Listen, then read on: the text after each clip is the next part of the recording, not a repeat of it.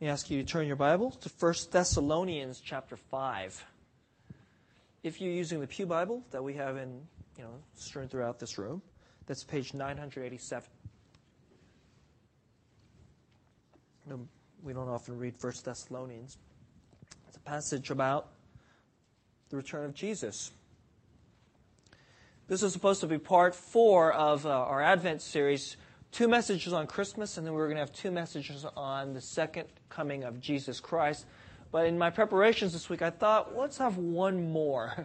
All right, so we'll do one more message next week on the second coming of Jesus. So this will be a kind of penultimate message.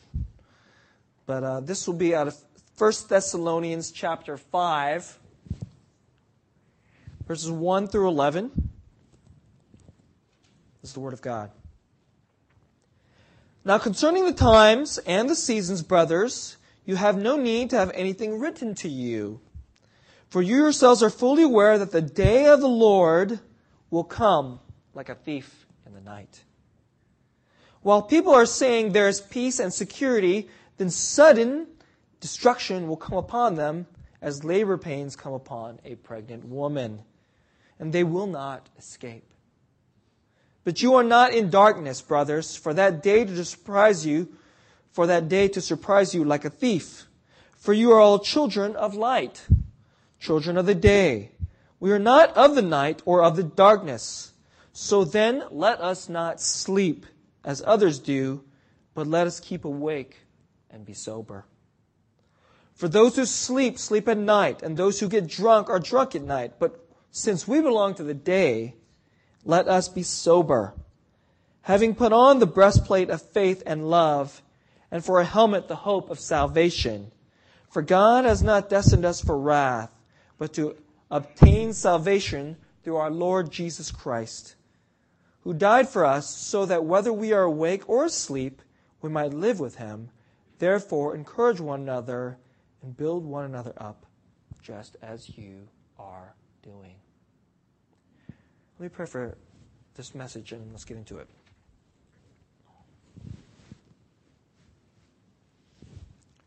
Day when you return is coming like a thief in the night, Lord God. And are we living in the light? And are we living not asleep? And I pray that we would consider that seriously, deeply in the year 2012, Lord. Help us learn what it means today, and you would change us and meet us. Change us bit by bit, but also put a movement of repentance and of light into our heart today. In Jesus' name. Amen.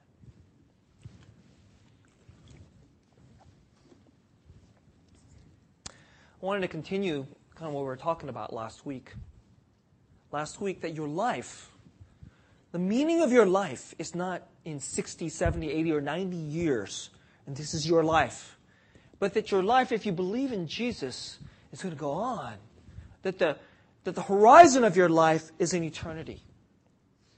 And this eternity, you know, so that how you shape the days that you have now should be powerfully shaped by this day of the Lord that Jesus is talking, that this passage is talking about. Now, let me get into this passage, and I want to show you in some ways the way I think this passage is so important. Now, Paul, he's, he's strange. He uses a lot of strange metaphors and ideas. He puts a picture in your mind, and then he starts shifting these pictures around. He, he says right at the get go that there's a day of the Lord. And what he's talking about is there will be one day when Jesus returns. Christians talk about Sundays, you know, my father doesn't even call Sunday Sundays, he calls it the Lord's Day. And, you know, for him, every Sunday is a day that celebrates that Jesus is risen, and therefore, that's in the, in the midst of the week, there are work days and then there are play days, but then there's the Lord's Day. But the Bible talks about a day which will be the day, the day of the Lord with a capital D. And that is when Jesus will ultimately return. And he will not be simply someone that we have heard about. And he's a picture of the guy with the beard that we have, maybe some of you have on your wall at, at home, but that he will, we will see his face and he will be here on this earth and he will make all things anew. And this is the day. And, but the Bible talks about this day in a very strange way. It says, and this isn't the only place it describes this. It says this twice, but that that day will come like a thief in the night. And if you think about that, it's a very strange image. What is that saying? It's saying that it's going to come very suddenly and unexpectedly, and then all of and then in that suddenness, everything will change. I mean, when you think about every single night that you go to bed, do you think, hmm, tonight I think a robber is going to break into my house? Is that how you think? You don't expect it. Tonight, when you go to bed, it's probably going to be very similar to every other night. You check your alarm, you put on your pajamas, it's going to get dark, and you're going to expect to conk out, and tomorrow will be another day just like today. But do you expect that tonight, maybe at 2 a.m. or 3 a.m., someone's going to break in like a thief and it'll be completely like, whoa, what's going on? But Jesus says, the scriptures say that the Lord's day, the day of the Lord, will be like that. It'll break in. Now, this passage also says, it has another strange image. He talks about this image of us being in the day. Now, if you believe in Jesus and you consider yourself a Christian, you've been born again, and His Holy Spirit dwells in you, this passage says you know this. You know this to be true. And throughout, you know, um, much of kind of Western, you know, European and American history, people believed this, that history will one day, the world will come to an end, and Jesus, who is the King of all kings, will return, and and then everything will be renewed, and his kingdom will be here on earth. People believed in this. But more and more, people do not believe in this. As we are becoming a, you know, as faith in, in Christianity seems to be weakening, especially in our society. We're becoming what you know, Europe and America, we're calling it a post-Christian society. And people don't believe in this anymore. And so, if you believe in this, what the Bible is saying is that you live in a light. You live in a daytime. And the passage likens those people who know that there is an end to history coming, and it will, it will come suddenly. Jesus, the Lord, will come, that you are living in a light but everybody else who doesn't know this and isn't living according to this are living like uh, in a darkness. As you, and you're living, it's, it's weird. It talks about that the way you're living is really more like you're sleeping. That you're not awake, that you're asleep. Now, this is a very strange image, and, and in this year 2012, part of what I want you to do, and one of the reasons why we're going through this, is to think how large and vast the gospel is and all its implications. And one of the great implications is, is that there is a triumph that is coming. That Jesus is going to return and, and heal all of the world. And in that, we live in the anticipation that, the twilight of that. And if that is the case, you know, what are some of its implications? And I want you to think about that in this text. But one of the implications is that you are living in a light while everybody else is living in a darkness. Now, to, in order to shed some more light, so to speak, on this passage, I want to uh, turn your attention to another passage in the Bible because that speaks about the same topic. And that topic, I'm not going to make you return to it, but I just want to, I want to highlight this passage. And that is Matthew chapter 25. And in Matthew chapter 25, the one who does the teaching is Jesus himself. And Jesus teaches a parable, just a very strange and odd parable, where he's talking about this return of the bridegroom, as he calls it. And in this parable, he says there are ten virgins, and five of them are wise, and five of them are foolish. And what they're doing is the picture is of these virgins, and they're it's at nighttime, and they all have a lamp. And the lamp is, you know, I mean, today, you know, we have light, but the lamp is something like, I don't know how you describe this little cup. And in it has oil. And out of the oil has a wick. And so it's really more like a candle. Except instead of instead of wax, what keeps the um, flame going on the wick is, is the oil. And the way he described, the way Jesus describes these ten virgins is they're waiting for a bridegroom. And the whole context of Matthew chapter 25 is the return, is the second coming of Christ, is the return of the Lord. And he, and he, and he describes this event as if there are ten um, virgins and the ones that are wise, what they, what they do is they keep the lamp filled with oil and the light lit because they're waiting, because in the middle of the night, their bridegroom may show up and they should be waiting, awake and um, alive, waiting for him. So here's the picture. The picture is, the way Jesus presents this, they're virgins. A virgin in this time is one who is betrothed, in other words, engaged. Engaged to be married to the one who's going to be the bridegroom. And so the picture he's presented is this bridegroom has gone off on a trip. And what, what everybody's in this time, and it's a very weird image to us today because we don't think like this and we don't have quite the reality that they have. In their time, everybody fully understands what they're saying. Ah, a virgin. A virgin who is engaged. So then, what should a who's engaged be, should be ready and waiting to anticipate her husband or the one who's going to be her husband to come home. And so when he's talking about this lamp, he is saying, you know, if he comes home in the middle of the night, these people would understand it would be kind of rude, like she, like she's waiting for her marriage. She's waiting for the big day to arrive. And if she's just kind of conked out of sleep, it'd be like, what's going on here, right? Isn't she really, isn't she anticipating that the most important person that's going to bring, that's, that, whether it's going to be in her life, is going to come in, that she should be waiting for this person. And the way Jesus puts it is, and it's very interesting that both passages talk in a very similar way. Darkness, night. Right? Whether there's light and whether you're going to keep a light on. This is the way Jesus talks about this. Now, let me, let me take a moment here. If you are a virgin in this time, you know, and, and of course, in this society, if you're not married, you're certainly supposed to be a virgin. And, and in our society, we know that. That's certainly not the way we tend to think and we certainly operate.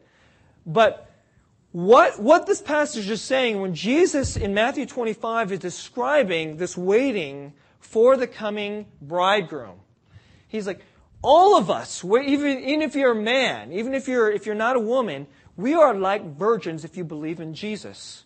And what we're waiting for in our life is that someone important is going to come and fulfill our life. And until, you until that person comes, your life is kind of, in a sense, waiting. In this culture, virtually almost all the women get married. I mean, there's some who, who don't. But, and so, if you're a virgin, and you are betrothed, you are engaged to your bridegroom to come, your life isn't going to be fulfilled until he comes. A person, a virgin isn't going to think, oh, you know, he's being a little slow to show up. So then she's going to say, you know what? I'm just going to go on with my own agenda and try to fulfill my life apart from him. And thus, you know, I'm just going to blow my light out and, you know, not worry about whether he shows up or not. This is what Jesus is talking about here. That the virgin understands, like, I'm, my life is in him returning, and then my life will come to its next stage and its fuller completion. Until then, you know, I, I, I fully anticipate, and that's what the light represents. Now, we're starting a new year. And I wanted to, last week and this week, I wanted you to think about the meaning of your time and the way you keep your days. And what does this, this look like? You know, if you believe in Jesus and know that the world is coming, to an end and it's going to come to a fulfillment. There's a very different way of looking at life, culture, history than if you don't. I mean, if you don't believe that the world is going to come to a, a sudden end, even, not just an end, but a sudden end, and it's going to come to a fulfillment a completion, tell me what evidence do you have that the world is going to come out good? That your life is going to come out good? What evidence is there? In fact, all the evidence suggests that the world is not going to turn out right. The only way you can believe what we have in our societies, we have profound optimists that says the world is going to turn out well, but all the optimists basically believe in fiction. And the only things they can believe in is fiction. And if you look at history, all you get is pessimism. Everything turns out badly. Every society, every culture, and every, you know, terms usually all winds down and declines. And every individual, sorry to say this to you, so far, every single person, 100%, your life has ended in death. Right? And so, what view do you have? What evidence do you have that your life will turn out well, that things will turn end well?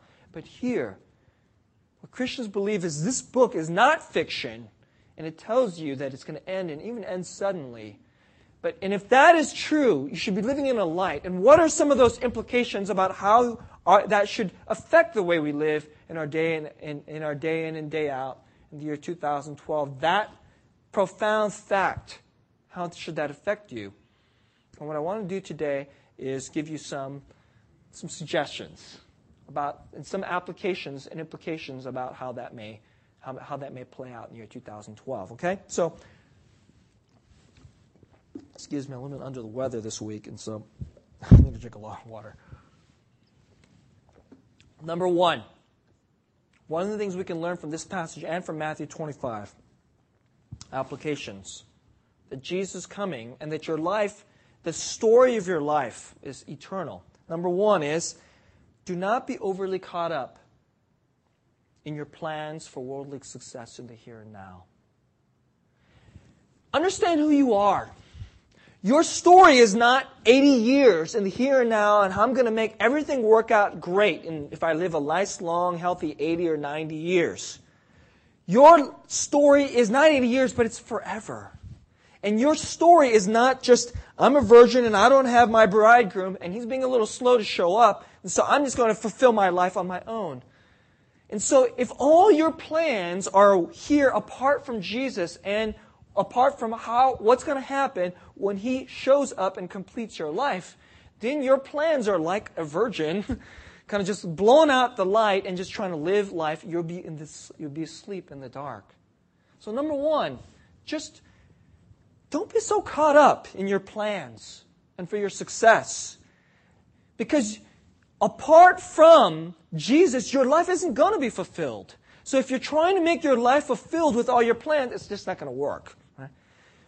Any wise virgin knows that my life is going to be fulfilled when my bridegroom comes. Right? That's when my life is going to have its completion. And so just understand that's the that's your identity and the fact of your life. So one, just take it a little easy here. Now, I'm not saying be lazy or not to have plans or not to pursue trying to make your life better. But to understand your life is not going to find its fulfillment apart from Christ. So one, just take it a little easy here on your plans. What grand plans do you have for 2012 for your career, for your family, for making money? Just one. Just ease off a little bit. You have plans, but God may wreck those plans, or God's plans may be quite different.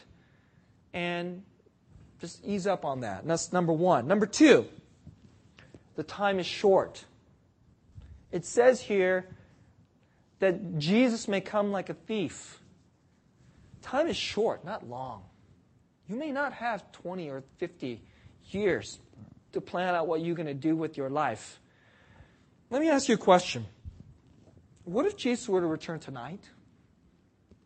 Would you feel like he robbed you? would you feel that way? Wouldn't many of you feel that way?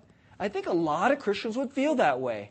Instead of being happy that Jesus is returning tonight, he's like, wow, my Savior is returning tonight, the one who loves me more powerfully, more completely than absolutely anyone I could possibly imagine. Instead, you'd be maybe be unhappy because you'd feel like, I've got plans. My life, I've got a lot of good things to do with my life, and Jesus, you're robbing me. And I think that's a very interesting image that Jesus would be like a thief. And I think, and it's repeated, we would feel like he's a thief. He's robbing me. But Think about the implications of this. If your time is short, if your time is short, then, then live today. Live today. Worship Jesus today. Love your wife, your kids today. Focus on what is pure and good and holy and what's going to last forever today, right? Have true worship today. The world may end tomorrow. I know nobody really believes that. You're like, I know we all believe it could, but you don't really believe that, do you? But actually, that's what the Bible says that it could end tomorrow, it could end tonight. Years ago, I read this essay. Uh, C.S. Lewis wrote this essay called The World's Last Night. What if tonight is the world's last night? Wow. Right? So live today. If you wake up in the morning and you're like, ooh, Jesus hasn't returned yet, then live today. Love him today. Savor worship today. you know, we, we come to church and it's like, oh, everybody here, and another Sunday, another piece of rote religion, another time we're going to say the Heidelberg Catechism, blah, blah, blah. You know, uh, oh, we're going to sing the song yet another time. Savor the song today. Right? Enjoy the worship of your brothers and sisters today. Laugh and be happy to be with your friends today. Right? Enjoy today. You have 366 days this year, and we've already, you know, into eight of them. Right? Enjoy each day and savor each day. That's implication number two of living in the light of Jesus' return. And number three, let me challenge you to have a resolution. A second coming resolution, a gospel centered, the good news resolution. Now, what resolutions did you guys make for this year? Did any of you make any resolutions? Some of you are like, I'm going to lose 20 pounds. I'm going to rest. I'm going to work out every single week. I'm going to finish this novel that I have been, you know, been, you know, intending to read, you know, my, for years. I mean, one of these days, you know, it's, not going to happen this year, but I have a, I'm going to make a resolution to read Brothers Karamazov, which some people have said is literally the greatest novel ever written, written by Fyodor Dostoevsky, and it's like a thousand pages. So one of these years, I'm going to make that as a resolution, and I'm going to read Brothers Karamazov, all thousand pages, but not this year, okay? So what, what resolutions did you guys make this year? So are some of them ambitious? And what I'd like to offer you, and what I'd like to challenge you to do is make a resolution – and not even necessarily some large and grand one, but just one. And I'm going to do is offer you some possibilities. I'm going to some suggested second coming in the light of the second coming gospel resolutions. And what I want to challenge you to just pick one. Just pick one and embrace that this year. And it doesn't even have to be a big one, just a very modest one. So I'm not asking you to lose 25 pounds. I'm asking you to do something like lose like five pounds, or how about even three pounds? Okay? And, and I want to offer you a resolution, uh, um, challenge you toward a gospel resolution to live life knowing that Jesus come. And so this is where we, Jesus come, that we're waiting for him to come again and renew and make things all new. And let me offer you a few. So I've, I've kind of cheated, you know, I've, I had kind of three grand applications. Don't be caught up in your worldly success plans this year and trying to fulfill your life. Number two, the time is short. So savor today. And, but number three, let me offer you some potential revolution, uh, resolutions. Number one, less talk radio. I don't know. Are you guys listening to talk radio? Maybe you don't do talk radio or t- where do you get your content? and like, where do you get let, let, let people speak into you? Do you listen to NPR or conservative talk radio? I'm just using that as an image. Or your news. Less talk radio, more God's Word. Right? Want to turn off the radio and listen to a, a good sermon. I'm not even saying even listen to my sermon. I'm not even that jealous. Right? Go find a really good preacher, and if you have any, you know, get his podcast, and I'll, I'll give you suggestions if you're interested, right? And listen to more God's Word. Less talk radio, more God's Word. Right? Just one. It's one possibility. You, I presume most of you have a commute, anywhere from 15 minutes. I know some of you guys have a really long commute, hour, hour and a half. Some of you go to San Francisco. You're in that crazy few percentage that has the, what, what, what people say is the extreme commute. That's a lot of time. So maybe a little less podcasting or radio and more God's Word, right? Number two, how about less mindless entertainment, but instead a little more time for worthy, selfless service? How much time? I know that a lot of you guys work. This is Silicon Valley. Work is a big thing here. It takes up a lot of energy. And a lot of people, when they give up their work, then they go and then they work some more, and then they make their fun work. I mean, one of the reasons why people want work to be fun is so that they want you to work all the time. And if work is fun, you would work all the time. But some of you guys, you cut off work and then you go into entertainment. One of the things I'm really realizing, and I feel this, is our society is increasing in its phonetic pace. And you don't even have to, we definitely feel this in Silicon Valley here in, in this county.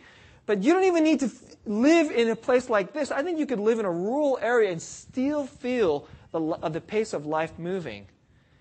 Um, I, am a, I'm, I'm, a satellite TV customer. I, I have Dish Network. And you know the Dish Network?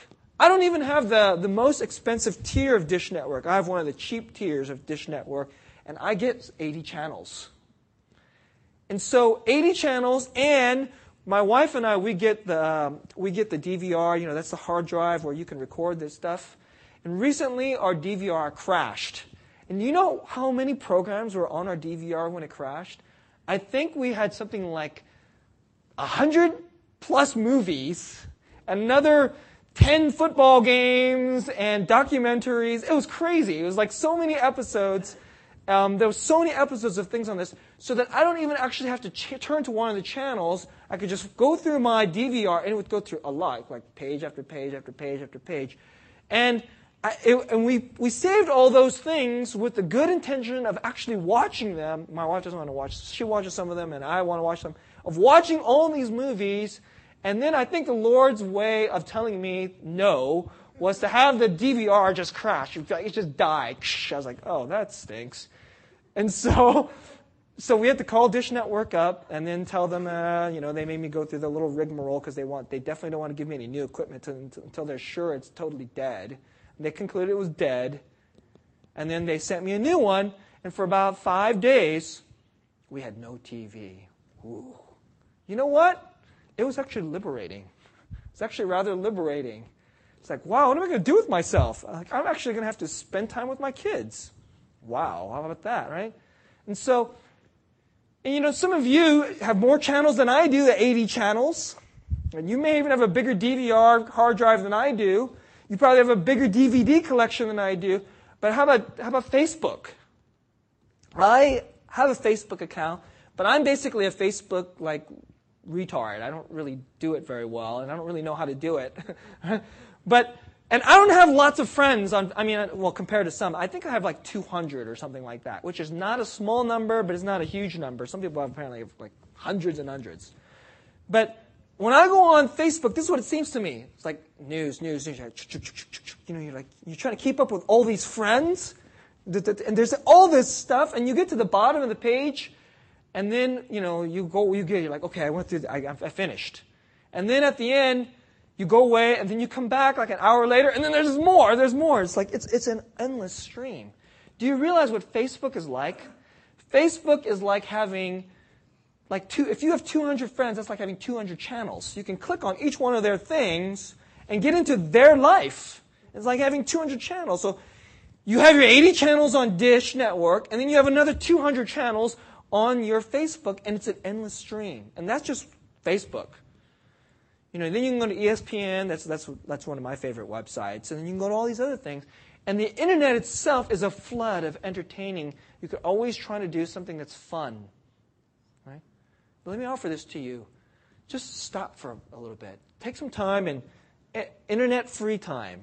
No internet. Right? Turn off the phone. Just turn it off a little bit. And and this year, just a little bit less entertainment and and just something that's just try to have one thing where you just purely selflessly, I'll do this. Some suggestions. I'll read my kids a story once a month. I didn't even say once a week. How about once a month? Right? once a month. I will do the dishes for my parents or for my roommate or you husbands for my wife, right? Because she probably does the dishes. Let's be honest here now, right? I'll do the dishes once in a month, just purely selfless giving, right? Something. Pick one. Cut out some entertainment don't feel that you're entitled to have that time for your entertainment and just cut it out and just just like just one small act of selfless service. That's one potential resolution I offer to you. Now, let me step back. I'm not telling you to do all these things. Just pick one, please, okay? I'm not trying to put a load of duty on your back, but just one that you could taste the light of what it means to live, the blessing of living in anticipation of Christ. So what do we got here? We got less talk radio, more God's Word. less entertainment, and one, one resolution of small, selfless service. Number three, how about deepen in prayer and fellowship with God? How long do you pray? Do you pray for five minutes? How about once a week, or maybe once a month, you'll pray for 10? Do you pray for 20 minutes? How about once a month, you'll pray for 30 or 40? You'll read the scriptures, and then you'll just be still. Maybe God will say nothing, and it'll be kind of quiet. You're like, come on, Pastor. It gets kind of boring to sit there in your quiet time, because quiet time is quiet. God doesn't talk sometimes. God's a little quiet sometimes, isn't he? And, but practice spending time with him. And I think this is a really lost art in our frenetic culture. You notice that we don't even know how to just sit and be with somebody if they're not talking. If they're, or if they're talking and they're not interesting to you. Whatever they're talking is not interesting to you. You ever go out to lunch with somebody? You go out into lunch with a group of people, and whatever they're talking about, you know, is not very interesting. And then so you pull out your phone, and like, I know a lot of you have these little smartphones now. You pull out your phone, and then what do you do? You probably like go into Facebook, right? Or you go into your email, and, because you, we, we can't just sit still anymore. Just be with somebody. And uh, you know, I'm guilty of this too. My wife and I, sometimes we're eating breakfast together, and then she'll quietly say to me, You know, sometimes it's good to just be with your wife. Instead of, and then, you know, because I'll pull out my magazine and I'll start reading the latest article. Uh, or I'll pull out my phone and I will start checking the scores, or I'll look at the stock market or something like this. And she'll just say, You know, and my wife is a quiet person. She's not very talkative. I mean, you can imagine in our family, who does most of the talking? Our, one of the reasons our marriage works very well is because I do the talking and she does the listening, and we both seem to like it that way, right? Um, but, you know, how about with God? With God. Read His Word. I'm not even talking about a big chunk of His Word. And pray and be still. And let me say a little something about prayer. Prayer is not a thing that you're supposed to do. Oh, I got to say all this, dear Heavenly Father. You know, uh, um, the former senior pastor here, Pastor Lee, um, you know, he's, you know, only, he was only my mentor for just a year and a half, but he would say these things, and, and it's interesting to me how they, they come back to me. But one of the things he, he would say is he would, he would challenge the other pastors, all the pastors, to pray, to really spend time in prayer. And he was a man of deep prayer. And he would say, You should pray. And he says, Try praying an hour. I'm not telling you to pray for, but he, challenges us to pray. He goes, He would say, For the first 30 minutes, you're not even praying. You just have noise in your head. And then, after you stop the noise and you become still, then you'll start praying. It's really interesting. Right? Now, I'm not trying to push you to pray for an hour, and I know what he's talking about. I'm like, I get to God. It's like, but really, what prayer should be is a conversation. And some conversations can be quiet. Maybe some of your prayers should just be, God, I'm with you. I'm just a little tired. I'm just going to sit here for now, being with you. You know what? And the Lord would love it. The Lord would love it. And some of your conversation, my prayers are kind of running conversations. And, it, and, and I would be embarrassed to let you in on that conversation because some of the things I say are not always so nice. and sometimes they're, I'm not afraid to be a little rude to the king, right? And, uh, and to say what's on my mind. And it's running. And then they pick up. Like I pray, and then I'm like, oh, I'm busy. And then I move on, and then I pick it up. That, and then I pick up that prayer in, in my drive home from work, right?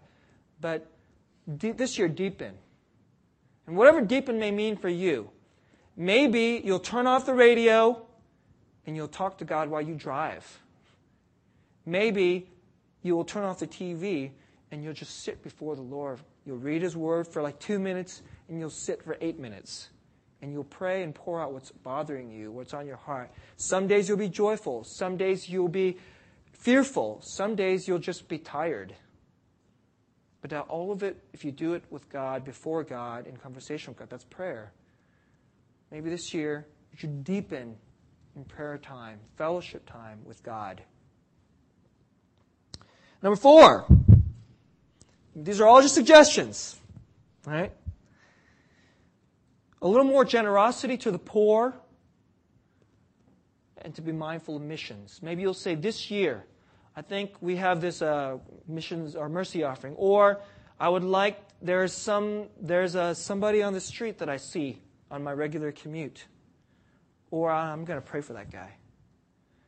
To be mindful of the poor. Or, you know, we, there's three missionary families that we support in this, in this, in our church. This year you say, you know, every month we have the missions offering, but you know what?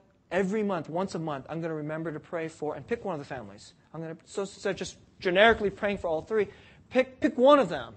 Pick for pray for the Joes. You know, like I'm going to pray for the Joes and their ministry with Persians, right? Maybe you just pick just pick one. That could be one resolution this year, and you're like living in anticipation of the King. Hmm? Number five. Okay, let me let's repeat. Less talk radio, more God's word. Less mindless entertainment. One piece of small selfless service. Three, deepen in prayer and fellowship with God. Four, just gain a little in generosity for mission or for the poor. Five, okay, this is for you married folks. Only for the married folks. Have more sex with your spouse. Okay? Yes, you heard me say this. I'm very ser- I'm quite serious. This is not a joke, right? Have more sex with your spouse. If you're a once a month type of couple, how about twice a month? If you are a once a week type couple, how about twice a week? If you're a three times a week couple, you're awesome. All right? I'm like, okay, then go to four times a week. If you're an everyday, I was like, wow, I, I doubt any of you is an everyday. All right? Nobody's an everyday. All right? But more sex with your spouse. Okay? I'm, I'm serious. I even read an article in Time magazine, I think it was like one or two years ago, that was saying that couples don't have enough sex with each other, and, they, and they, people are actually scheduling it. They make appointments, and they're saying, okay, Thursday night will be our night. You know what? Actually, that would be great. That would be beautiful. If your spouse could know every Thursday night, you're like, it would actually start, you would anticipate that time.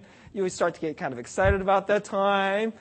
Some of you guys might shower on Thursday, you know. That would be good. It would be good, right? And do, do good things, right? So, more sex with your spouse. Now, this is for married people, okay? If you're single, it doesn't apply to you. It may help you to want to get married, okay? but you're supposed to be a virgin. I know we're not in our culture. I mean, I'm not, I'm, I'm not stupid. I'm not blind, all right? I know that people are having sex outside of marriage. Uh, but when a married couple enters into deep intimacy with one another, that is pleasing to God. And do you understand? Like, Jesus even talks about this thing.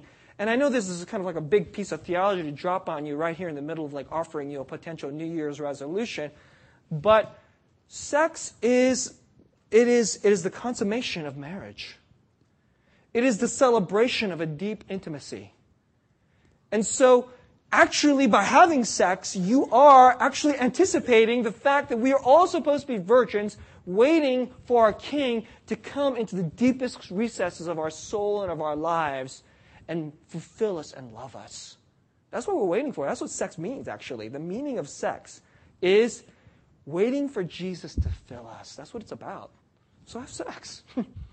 That's like literally to anticipate and celebrate that you are waiting if you're married. So please have, get married. And if you're, if you're, if you're single, and uh, if you're single and, and you want to have sex, then, then get married, okay?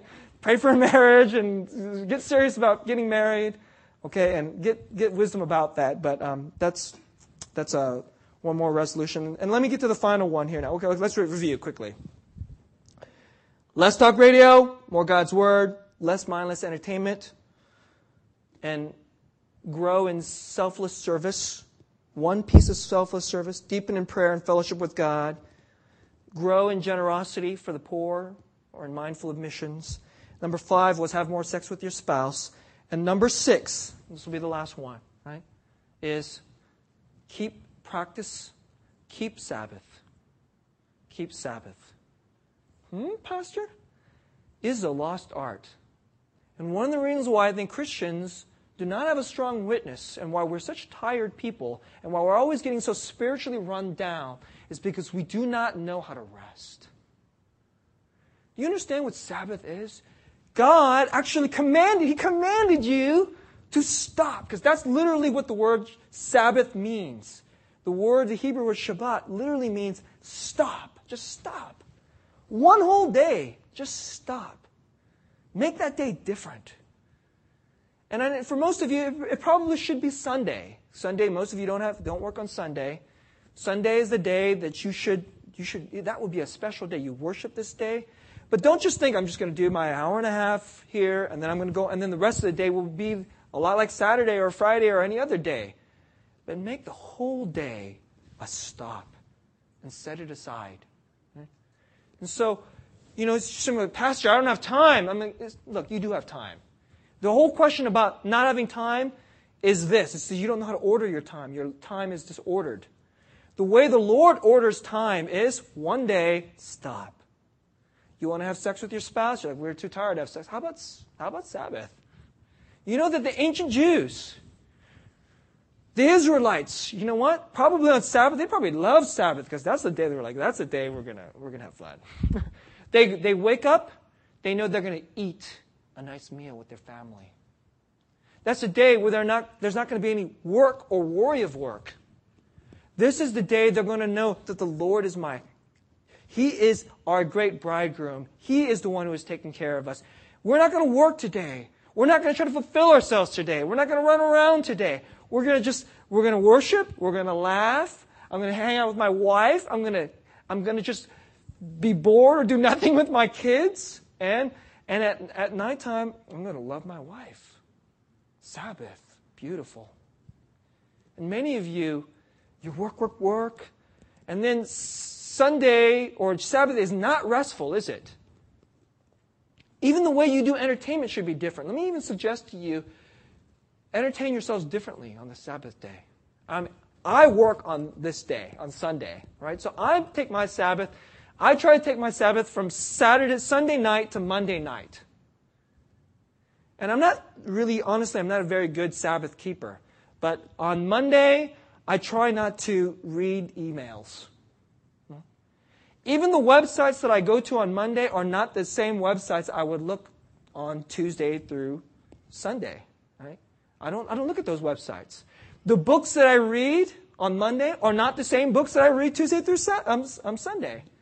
Because, because all those things, if it connotes work and I've got to fulfill myself, that I've got to stop. Just stop. Right? So let me challenge you.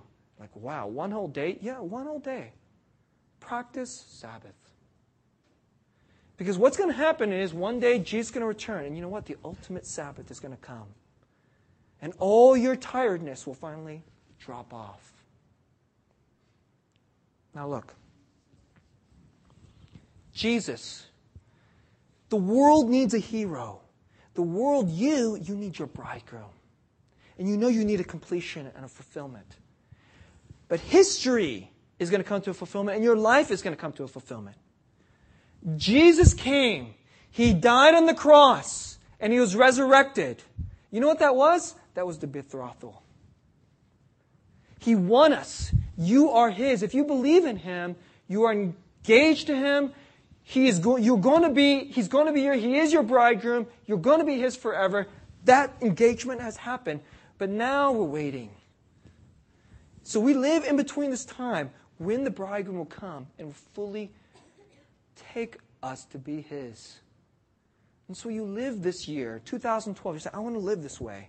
I want to live this way, knowing that's true in my lifestyle. And fix my eyes on Jesus. And, notice, you notice these things I'm asking you to do? I hope you don't think any of them would, would be a burden. I hope none of those feel like a burden to you because I'm not trying to add some kind of legalistic burden to you. What I'm trying to offer to you is the cheer, the light, the beauty, the, the, the enjoyment. If you were to do any one of these things, your life would grow more full, would grow more restful, would grow more beautiful and happy. I dare tell you. So I just, I challenge you to one of these resolutions not as some kind of guilt or some kind of. And, and please don't try to do all six resolutions, okay? Because then you will get tired that way. Just pick one or maybe two, right? And live. So let me review. We'll close up the sermon. The application. Don't be overly caught up in your plans and your life fulfillment this year. Let Jesus be your fulfillment. Number two, time is short. Enjoy today. And three, pick one resolution.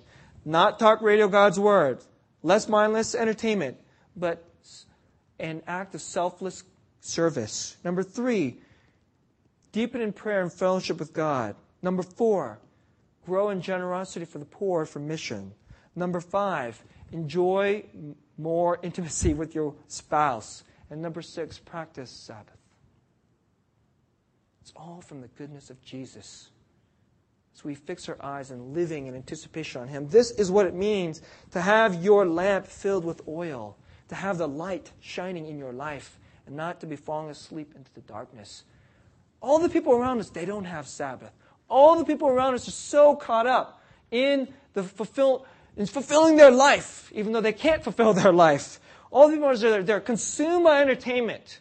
They're consumed by all these other things the people who don't have Jesus, but will you live in the light, anticipation that your bridegroom is coming? And even now, the goodness of his coming is breaking into your world, into your history.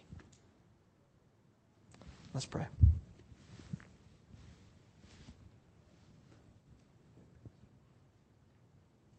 We're this frenetic and exhausted people.